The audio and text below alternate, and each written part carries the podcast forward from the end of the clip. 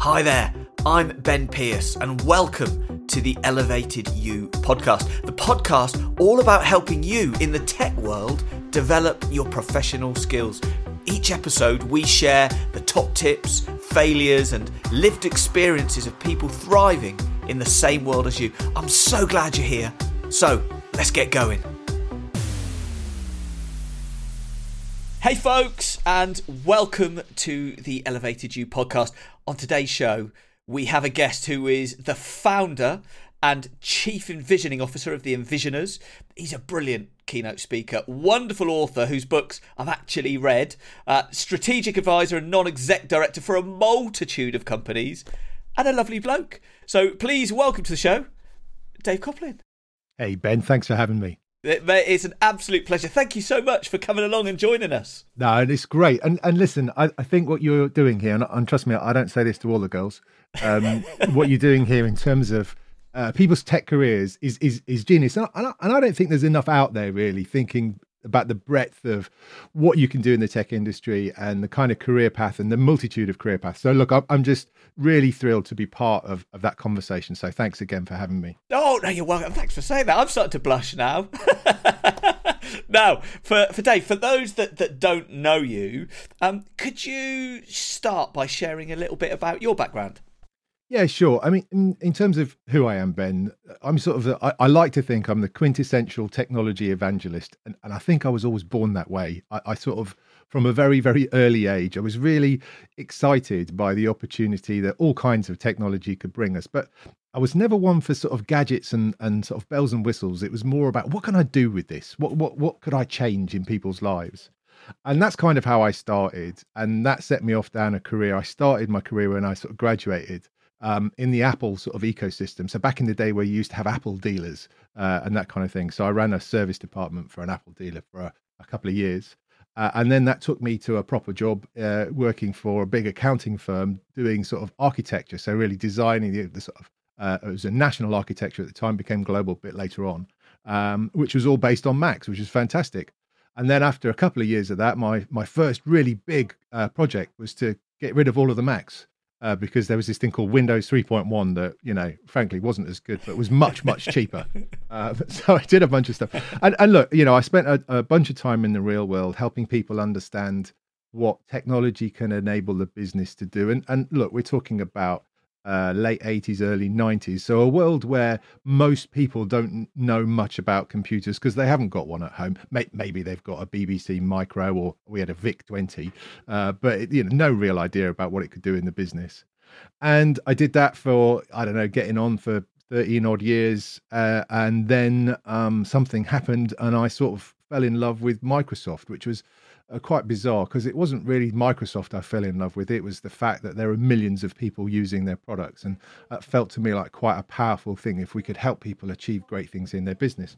So I spent 12 years at Microsoft, um, had the time of my life. Uh, invented a, a job title which brilliantly was a joke. So, the chief envisioning officer, uh, was born out of a, a, conversation over a coffee with a, a, good friend of mine uh, who used to run the business audience PR at Microsoft. And it was a time when Microsoft was struggling to get cut through because we were kind of uh, yesterday's news. We weren't Apple and we weren't Facebook and we weren't Google or Amazon. We were kind of like your dad's IT company. and so we thought, well, what could we do? And so we invented this this stupid position called the Chief Envisioning Officer because we knew that the UK media would be like, what? You know, actually, Phil talked about this last week. You, you, you do something a little bit provocative in, in sort of marketing because you're just trying to get a reaction. Yeah. But it really was about helping people connect with the outcome of technology. And that's what envisioning is all about. And and and I'm, I'm learning now that the joke is such that that job title has stuck. I left Microsoft seven years ago, spun up a company called the Envisioners. I'm still a chief envisioning officer. I, I, it's it's the joke has gone so far now. I now believe it to be true, um, and, and it's what I spend my days doing is connecting people with the potential that technology offers a modern society. And why am I doing that? Well, I'm doing that because there are two problems I think we face in the tech industry. Number one there's a real tendency to want to talk about the technology. Let me tell you about the three new features of whatever product I'm here to sell. Or let me tell you, you know, oh, have you seen the new iPhone, Google Pixel phone? It's got bells and whistles, and, and there's more bells and more whistles in the world. It's amazing. And I'm a bit bored by that conversation because it doesn't really tell me, well, how's it going to affect my life? What am I going to do with that?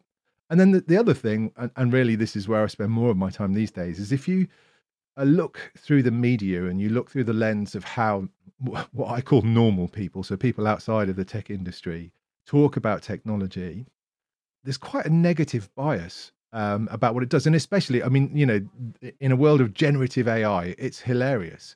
Um, it's, you know, every day there's the robots are going to take your job, the AI is going to take over the planet, we're all going to die, and it's all going to be technology's fault and I sort of push back on that. And, and and you know, my job is to help you see the positive potential first, and and and to be a bit naive about it as well. Right, in a world where we only ever love each other and we only ever want to do good, what could we do with this kind of technology? And once we understand the size of the prize that's on the table, then let's talk about the risks and let's talk about how we mitigate it. And so, for me, that's the purpose, and that's why I call myself sort of the quintessential technology evangelist. Is is my job is is to show everybody how important this stuff is and the kind of difference it can make in all of our lives be that at work in making your business grow more or save more money or whatever that might be uh, right through to society. How do we change education to make sure that our kids when they emerge from education have skills that are relevant for the workforce and the workplace that they'll actually be in?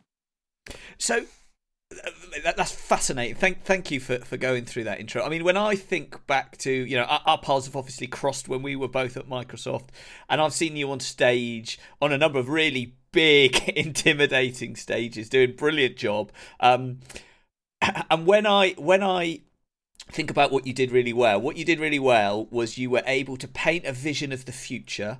You were able to inspire people and get people energized by that topic make it relevant to the normal people, to the real life, uh, and leave uh, uh, everybody buzzing. You know, when everybody would leave a session that they they'd been with you, and and uh, so so that's kind of the the feeling. And I can't remember the things you said. I can't remember the exact topic you were talking oh, about. It was it, it was all made up, Ben. yeah, yeah, all made up. But but those are the feelings, and and I think um, that those skills and the ability to do that is something that really benefits everybody in their career and, it, and it's things that, that you can learn. So i wonder if what we could do is start to sort of get into sort of what, what this envisioning is what why is it relevant how do we do it and how can i as somebody working in a in the tech world that has to go and convince people to do stuff do it in a really impactful way yeah, I think that's great, Ben. And, and, and listen, thank you. I'm, I'm, I'm glad you remember some of those things. My my job was to just not be what people expect, which is another guy in a suit talking about the three great features of whatever product they're trying to sell. Uh, and I always felt if I if I just not do that, I'll, I'll be okay.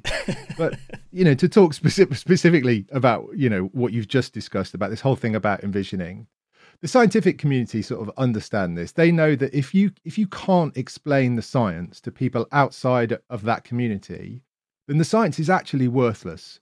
And and uh, you know even really complicated stuff like I don't know um, uh, quantum computing, quantum physics. If you can't explain it so that somebody just gets a, a reasonable understanding, it's pointless and and okay, quantum physics is, and quantum computing is is one thing, um, but you know the technology, uh, digital transformation in an organization is an everyday occurrence that I would hope that many of your audience finds themselves in the position of doing. And whether you're a DevOps person thinking about how do you get the code in the right place, or whether you're an architect trying to design the right thing, or you're doing the humble IT support, get, getting that organized, envisioning is crucial because if you can't communicate with your audience then you've just got no hope of, of getting the things that you need to do and and in envisioning it's not about explaining how complicated and how difficult it is to be you and to do your job.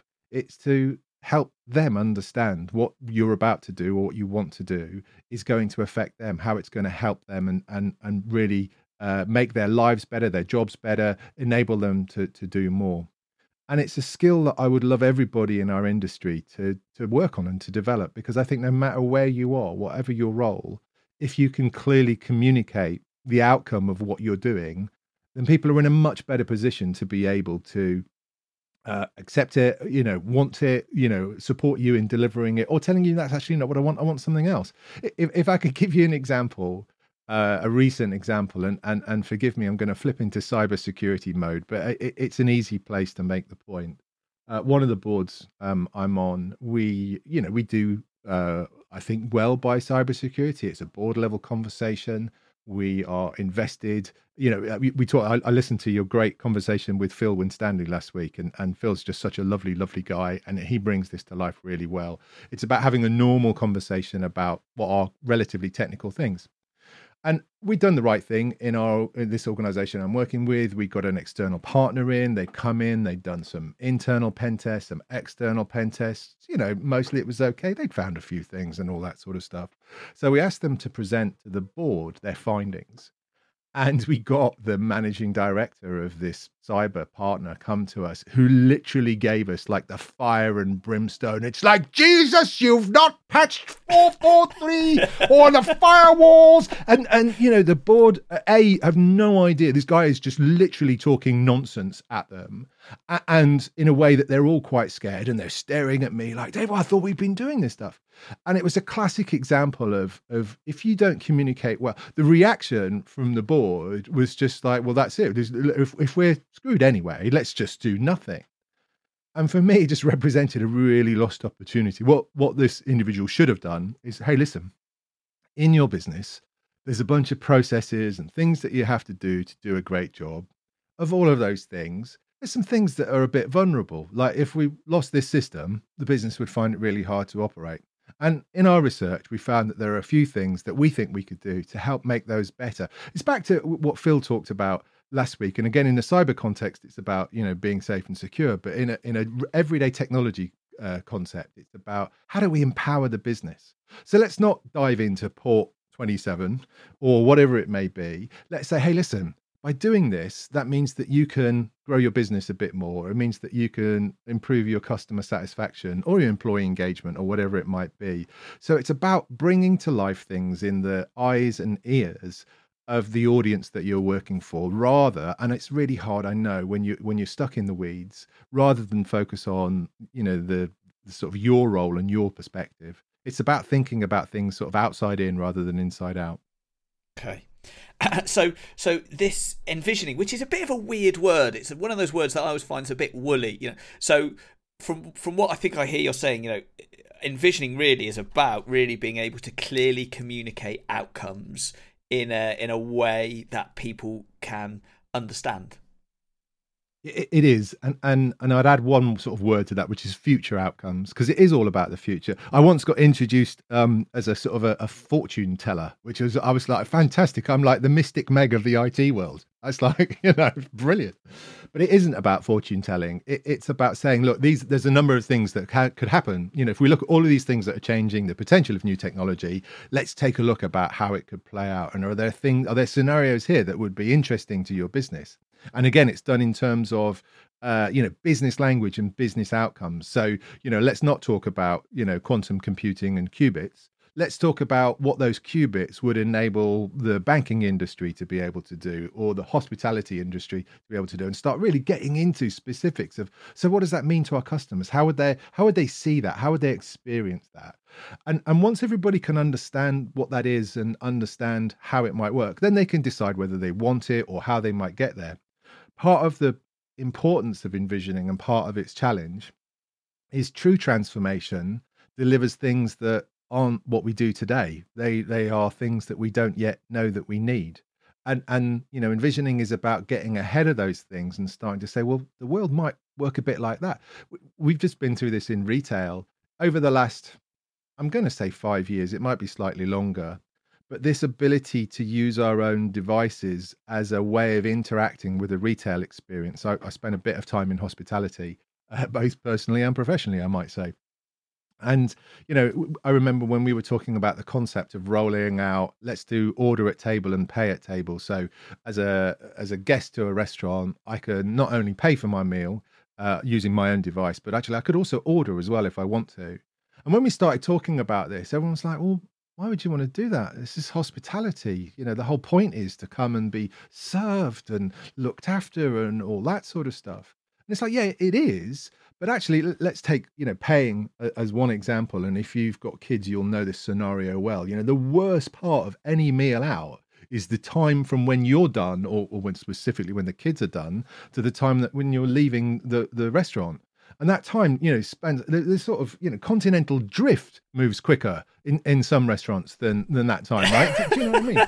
And, and i i know that so well. And, and you know because you, you, first of all you're waiting to get there you know can i have the bill please? And then you know that takes time. And then you're waiting for them to, oh you want to pay by yeah i'm going to go and get the card machine.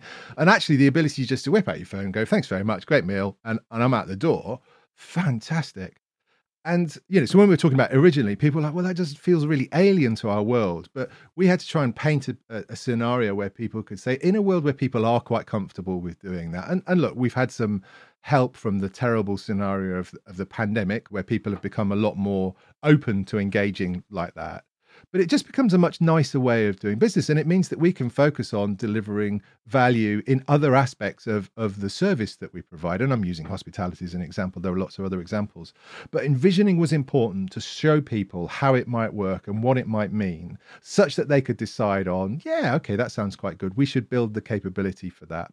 It's a way of bringing everybody together at the same pace as well because you'll have in any organization you'll have people that get it. Yeah, yeah don't have to tell me about that. Ben yeah totally understand it. And you'll have people there will sit there with their arms you know that's never going to bloody work. Oh god i wouldn't want to do that. Oh no. You know and, and envisioning is about just helping to normalize those things and, and bring them together. And, and again i would really you know it doesn't matter where you are you might be a devops um, you know person trying to sort of get across some patch. You know, you could be an architect thinking about about some you know thing that's going to happen in five years, or you might be in support, just trying to make your life a little less shit. Excuse my French.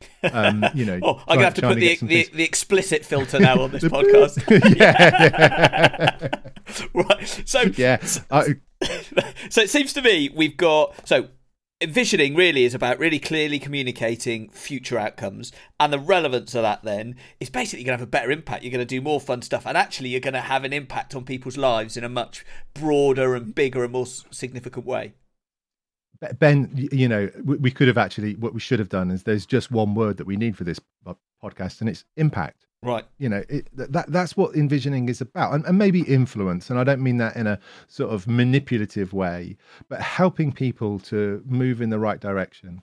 And, and I think, you know, what I worry about, and, and it's really hard because in the DNA of a lot of technical people, we get quite excited by the nuts and bolts and the bells and whistles but that's really something that's only interesting to us. If we can connect that, if we can engage people with what it means to them, then we can have impact and we can get them helping us to be able to deliver. Because ultimately, we're here to serve them, to make the business better, to make the employee's life easier, to make the customer's life more delightful, all, all of those things.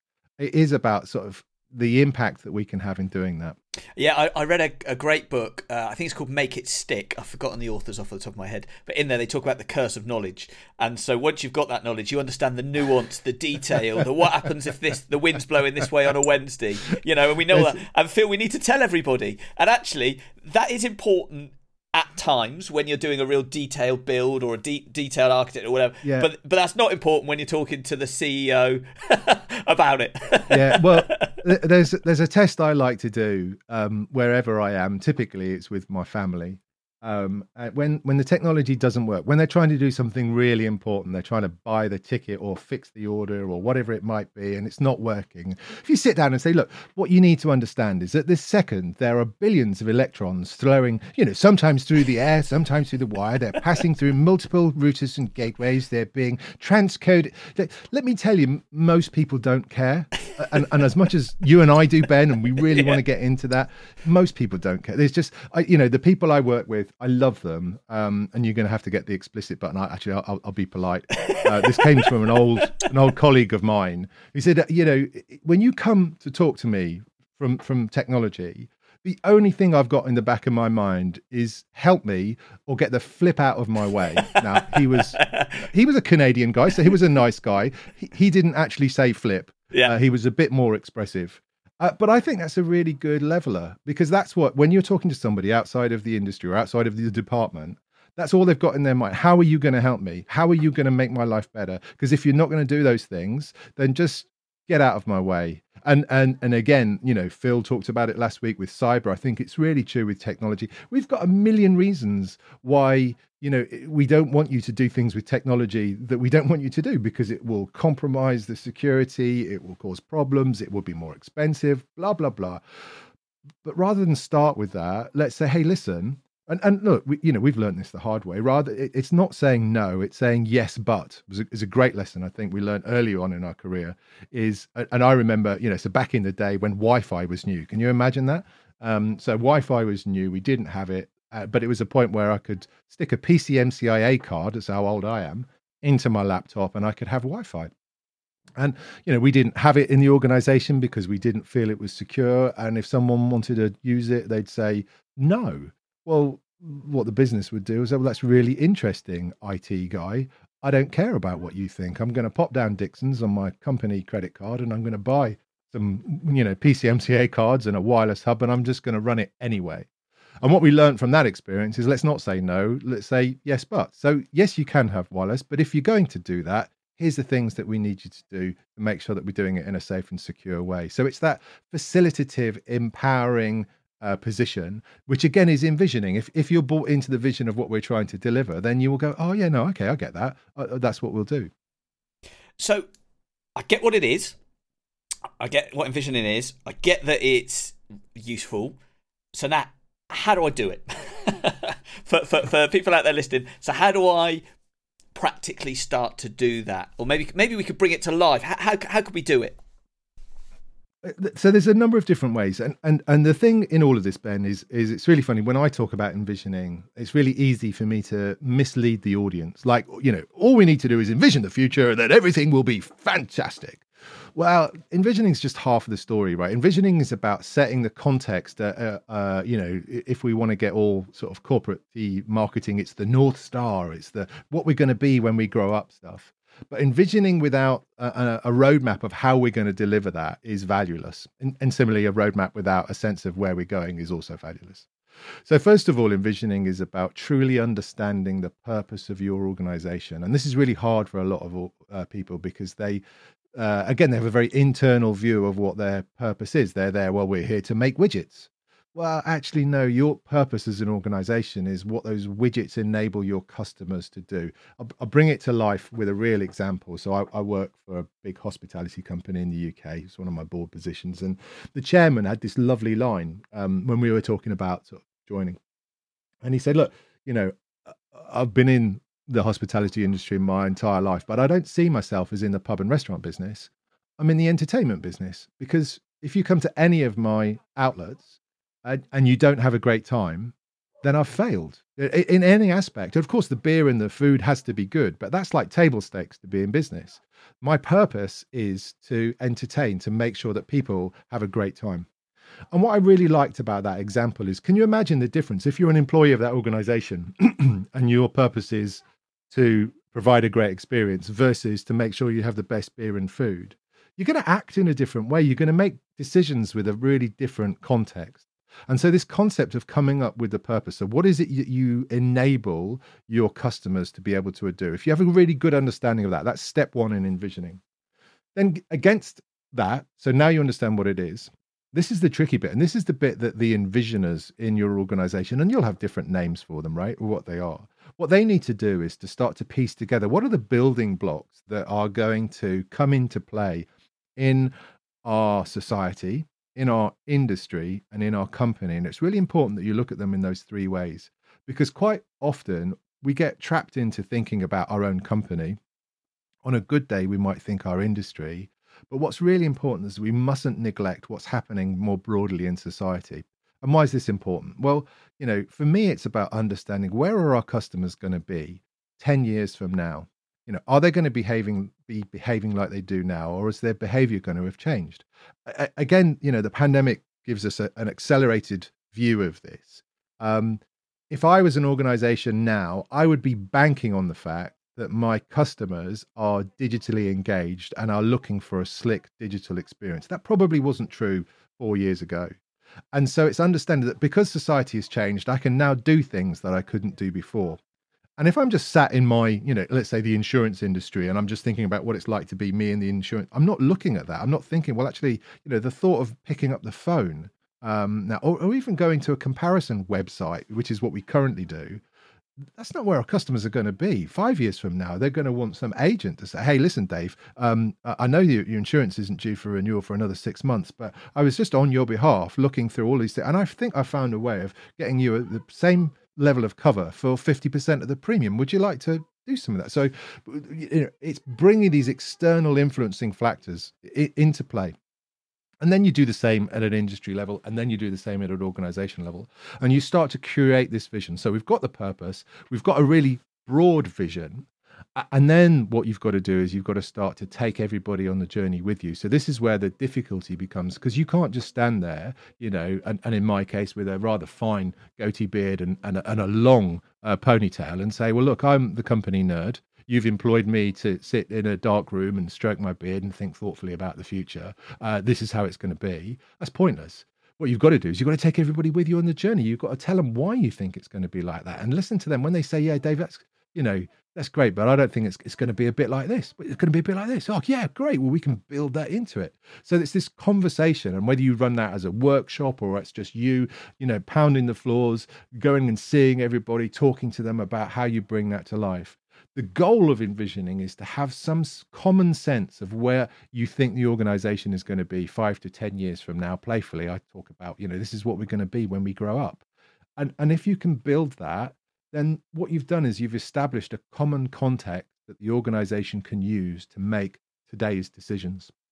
And so, purpose, uh, build the vision, and then articulate and communicate and collaborate on the vision. They're the kind of three principal steps that you've got to take. And, and remember that that vision is a living, breathing thing. It changes, it evolves over time.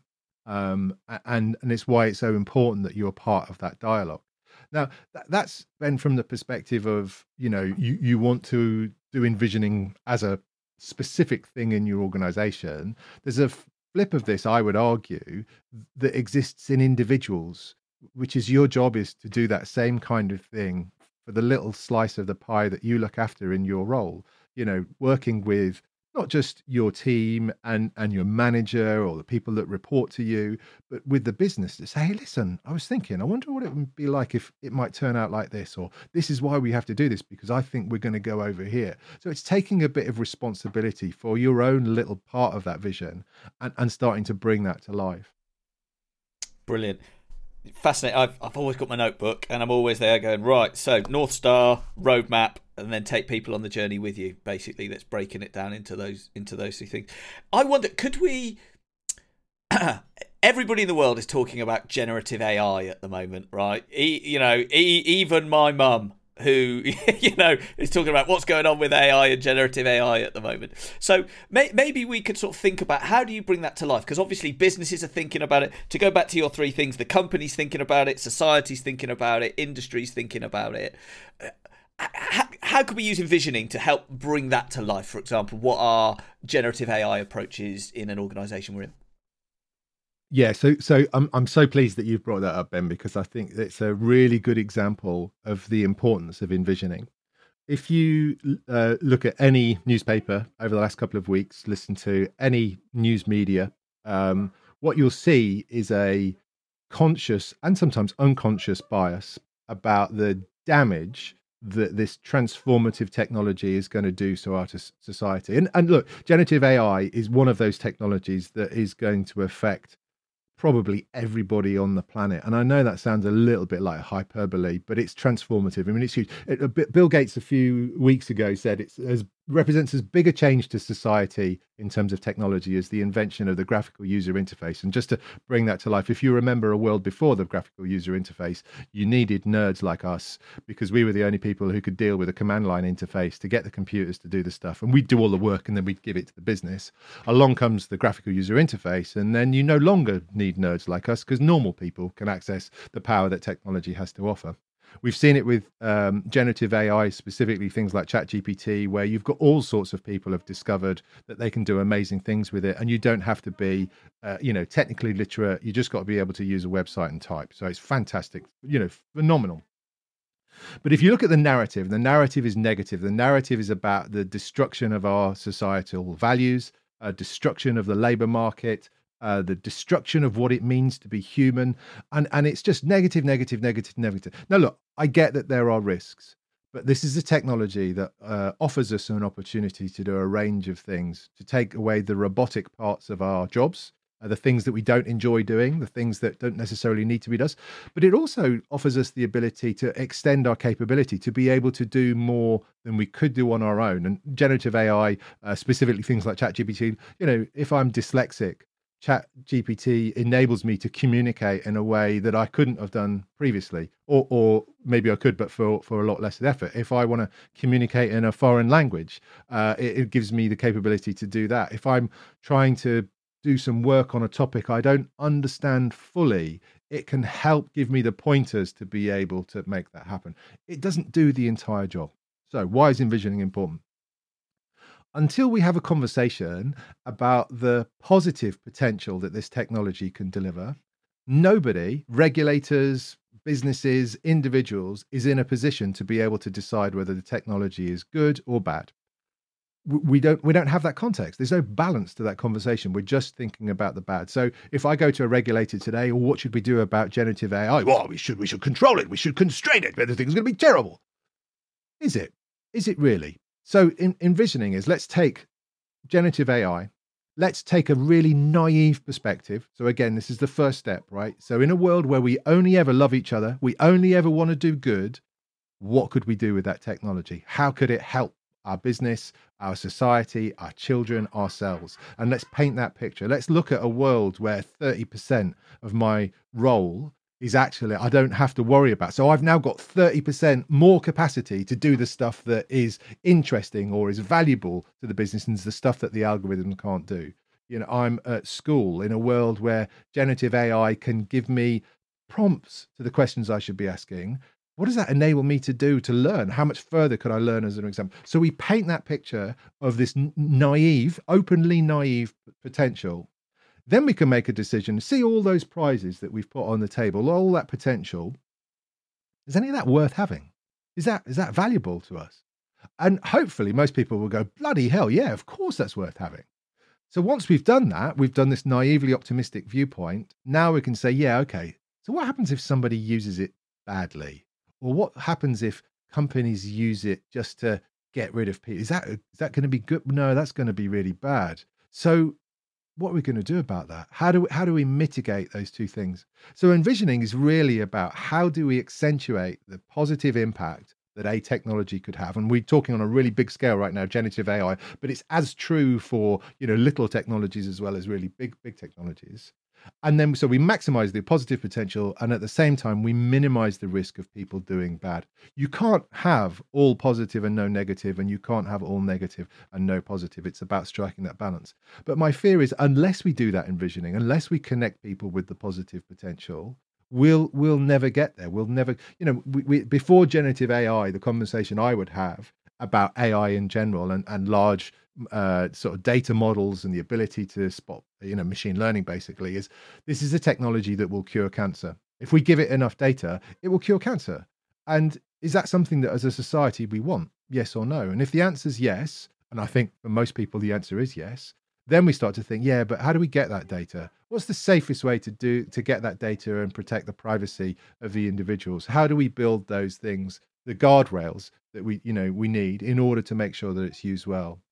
if we don't have that conversation, all we have is that AI is going to be really bad for us. And so we never even go down the path. And if that's the case, we might as well switch it all off now and just go home because it's just it's it's a waste of you know we, we get lost into these sort of big technologies like AI, but it, it, you know this is the same thing that happened with fire. You know, fire is a really one of the most powerful forces that that our sort of society has ever come across. You know, for thousands and thousands of years, and it's an amazing thing that keeps us warm and enables us to consume calories that would be otherwise difficult to consume. But it's also quite destructive in our society. You know, it damages things, it hurts people. Used badly, uh, or, you know, or maliciously, you can cause a lot of damage with it. And over years, we've learned to say, well, actually, we shouldn't. You know, let's just not use. Let's just, just not use fire at all, shall we? We've learned about how do we deal with it. And it's imperfect. We still need the fire brigade to exist because sometimes it all gets a bit out of control. You know, we have regulations about well, when we're well, we should have better regulations about when we're building. How do we make sure that we minimize the risk of it being you know burnt down? So we've learned how to integrate these technologies. Nuclear power is another example. This is no different to us. So you know, very long-winded answer, Phil. I'm I'm sorry, Phil. God, Ben. Um, the whole point of this, yeah. So it's one of those. It's Friday. um, the whole point of this is is to connect people with why why are we even having this conversation? What is the point of this? What could it enable us to do? And it is being a little bit optimistic to start yeah. with before we start pouring you know the the sort of negative pessimism on what's going to happen. So do you know what, mate? On that exact topic, I've got. Let me let me share an example with you uh, of generative AI, if I may. So I was prepping for this. I mean, as amateur as this show feels, anything I'm involved in feels like that. I do do some preparation, um, and so I thought I'm going to co-pilot uh, this podcast prep with chat gpt so you know normally I, I you know i write a little bit at the beginning to introduce people i come up with some questions and, and that kind of stuff and i and i did it with g chat gt chat chat gpt easy for you to say now I got it to write me an opening introduction paragraph. Do you want to hear the opening introduction paragraph? They got to for me. I told it I had to prompt it a little bit and say I'm uh, I'm doing a podcast with Dave Coplin. Um, CEO of the Envisioners, write me a, a paragraph, a punchy paragraph. Do you want to hear it? I would love to hear it. right, here you go. So this is the intro that ChatGPT gave me. Um, our guest today is a visionary in the tech industry. With over 20 years of experience at Microsoft, he is now the CEO of The Envisioners, a consultancy that helps businesses use technology for innovation. He's also a renowned author, entrepreneur, and public speaker who delivered a TEDx talk, The Rise of the Humans, viewed over 1.5 million times. Join us for an exciting conversation with our guest today. Please welcome Dave Coplin.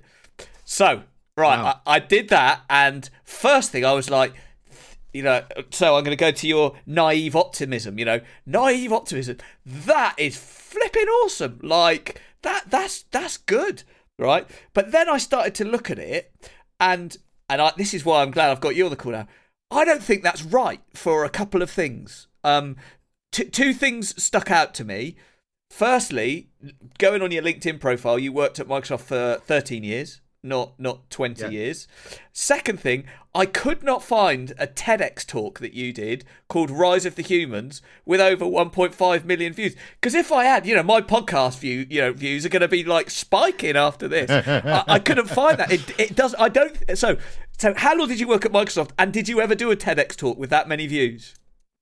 No, um, so this this uh, so this is but this this is the point, right? With with generative AI, is the broadly speaking, the sentiment of that was brilliant, was bang on, wasn't yeah, it? Right? Yeah. You know, a- absolutely bang on in terms of the character, the things that I do, hundred percent accurate. Yeah. The data points were invented, right? yeah. So, you know, I, I, actually, I've got 30 years in the industry. I worked for Microsoft for 13 years. Uh, I didn't do a TEDx talk with 1.5 million views. I did uh, something for the RSA that's got a million views. So okay. I've never done a, a never done a, a, a TED talk. Um, uh, there's another conversation. I've purposely never done a TED talk, but uh, so yeah. But so and this to me is the danger, right? Because um, ChatGPT, I don't believe, has been invented to do what you did. ChatGPT has been invented to give you the first 50%, 60%, a starter for 10 on what you actually need to do. So I, I use ChatGPT uh, commercially. Uh, and what I use it for is to help me in the first phase of writing which is when you're staring at a blank sheet of paper and you've got something specific that you've got to write. And and for me, that's like a two or three hour process of mostly procrastinating for two and a half hours and then 30 minutes of like, yeah, that'll get right. Um, and then once I've got that, I'll spend another two to three hours, depending on, on the length of what it is, um, fine tuning it and finessing it and researching it and getting some facts in and making it genuinely mine.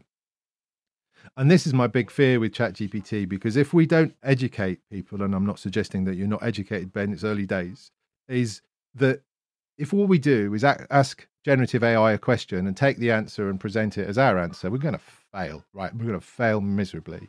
What we need to do is to say, actually, it's given me a great starter to 10. I really like that. Let me just double check some of those facts. They sound a bit too good to be true, especially for Coplin. I've seen him talk before. There's no way he's got that many bloody views, let me tell you.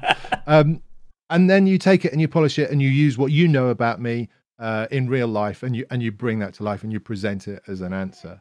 Um, but just because it got those things wrong, you know, what we could do is we could take the Radio 4 Today program viewers. Well, I told you, look, that's rubbish. I mean, Radio 4 had, uh, they, they got Charles Dance on, and um, it was, they, they got uh, ChatGPT to create a Shakespearean sonnet.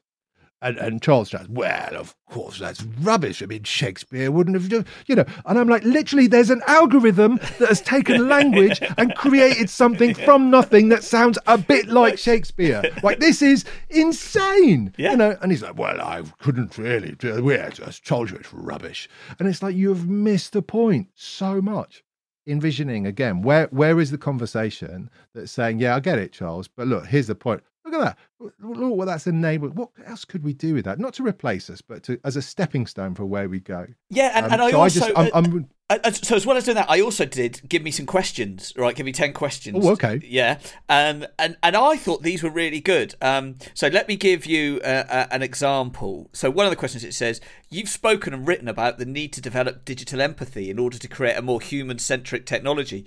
Could you explain what you mean by this and how it can be achieved?" And I looked at that and went, that's wow. such a good question because it implies I know something about what you've done. like, I've read your works. Um, it's put it in a really. And so it gave me some great questions, actually. As it turns out, yeah. I haven't used them just because we've gone off in all kinds of different tangents.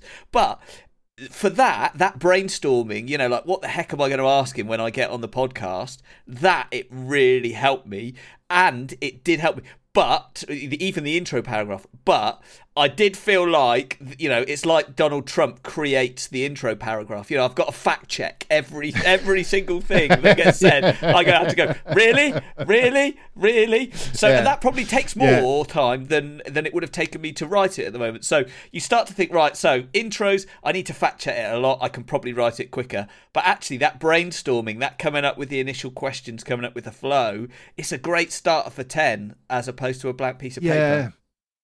I, I think that's a really interesting point, Ben. And and I think for me, where where I'd be wary of this stuff is is where there are specific data points. I I, I would be wary, you know, of, of using GPT for that, or, or, or you know, other generative AI are are available. Um, but for that broad thing, that broad sense, I, I was listening and again, this is where the radio did did a good job the other week. Is they were interviewing some students on how they use uh, generative AI in their studies, and what I particularly enjoyed was hearing a, a young woman talk about when when she's being asked to uh, write a report um, on a, something that she doesn't quite know enough about.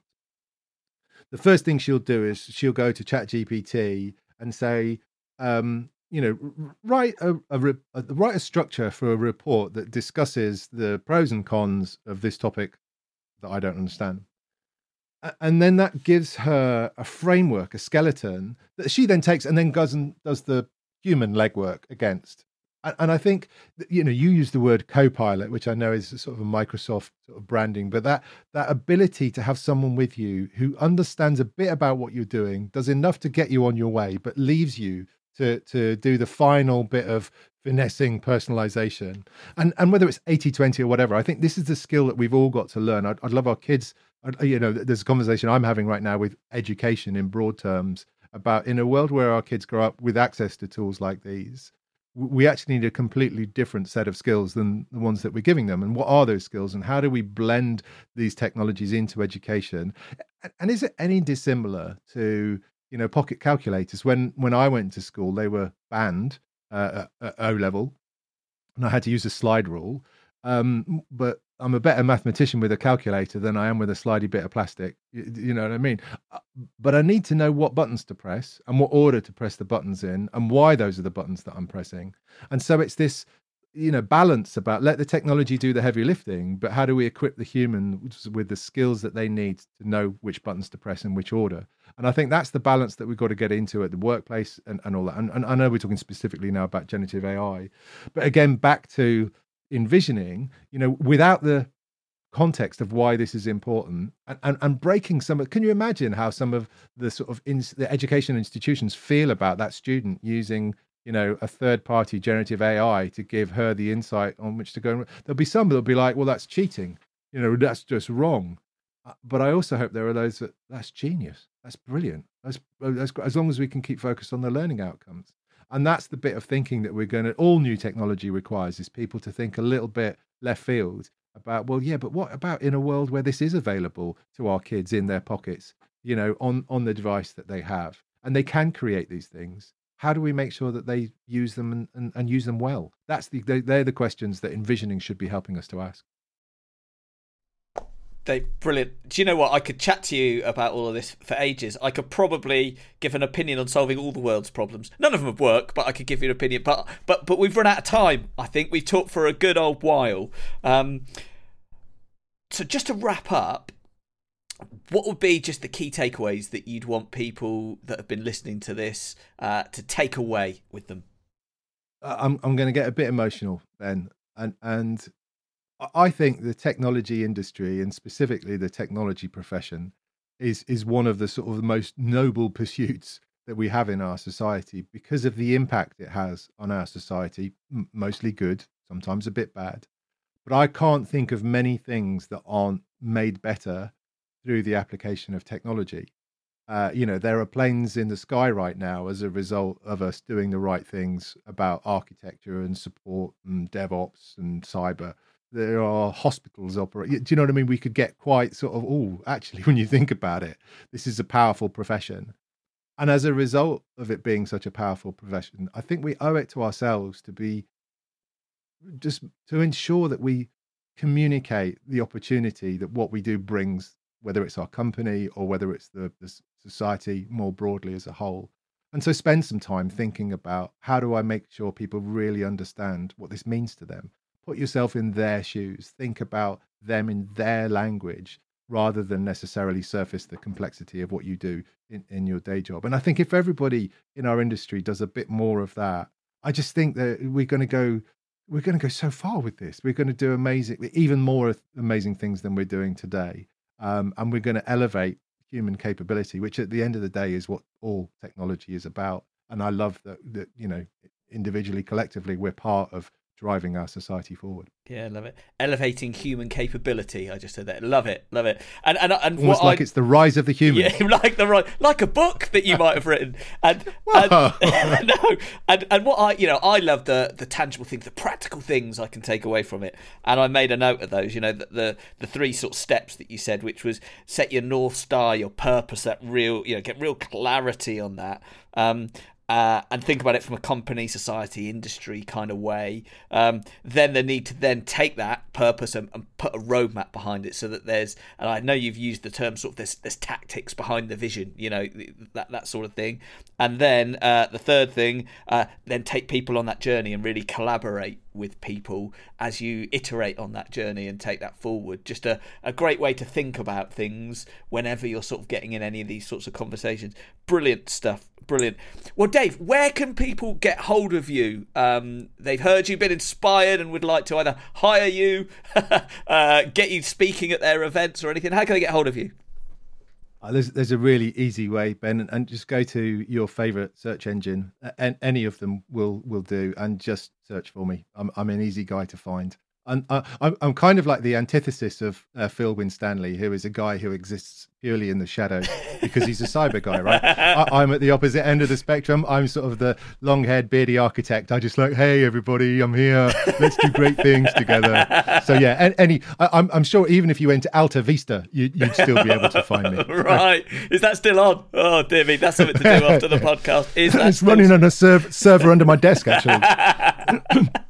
Brilliant. Well, Dave, can I just say it's been a wonderful chat. Thank you so much for taking the time to speak to me, to speak to all of us, and thank you very much. Oh, thanks for having us, Ben. It's been absolutely my pleasure.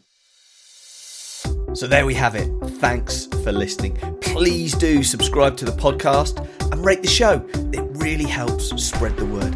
And check out our technical storytelling program to help build your influencing and leadership skills.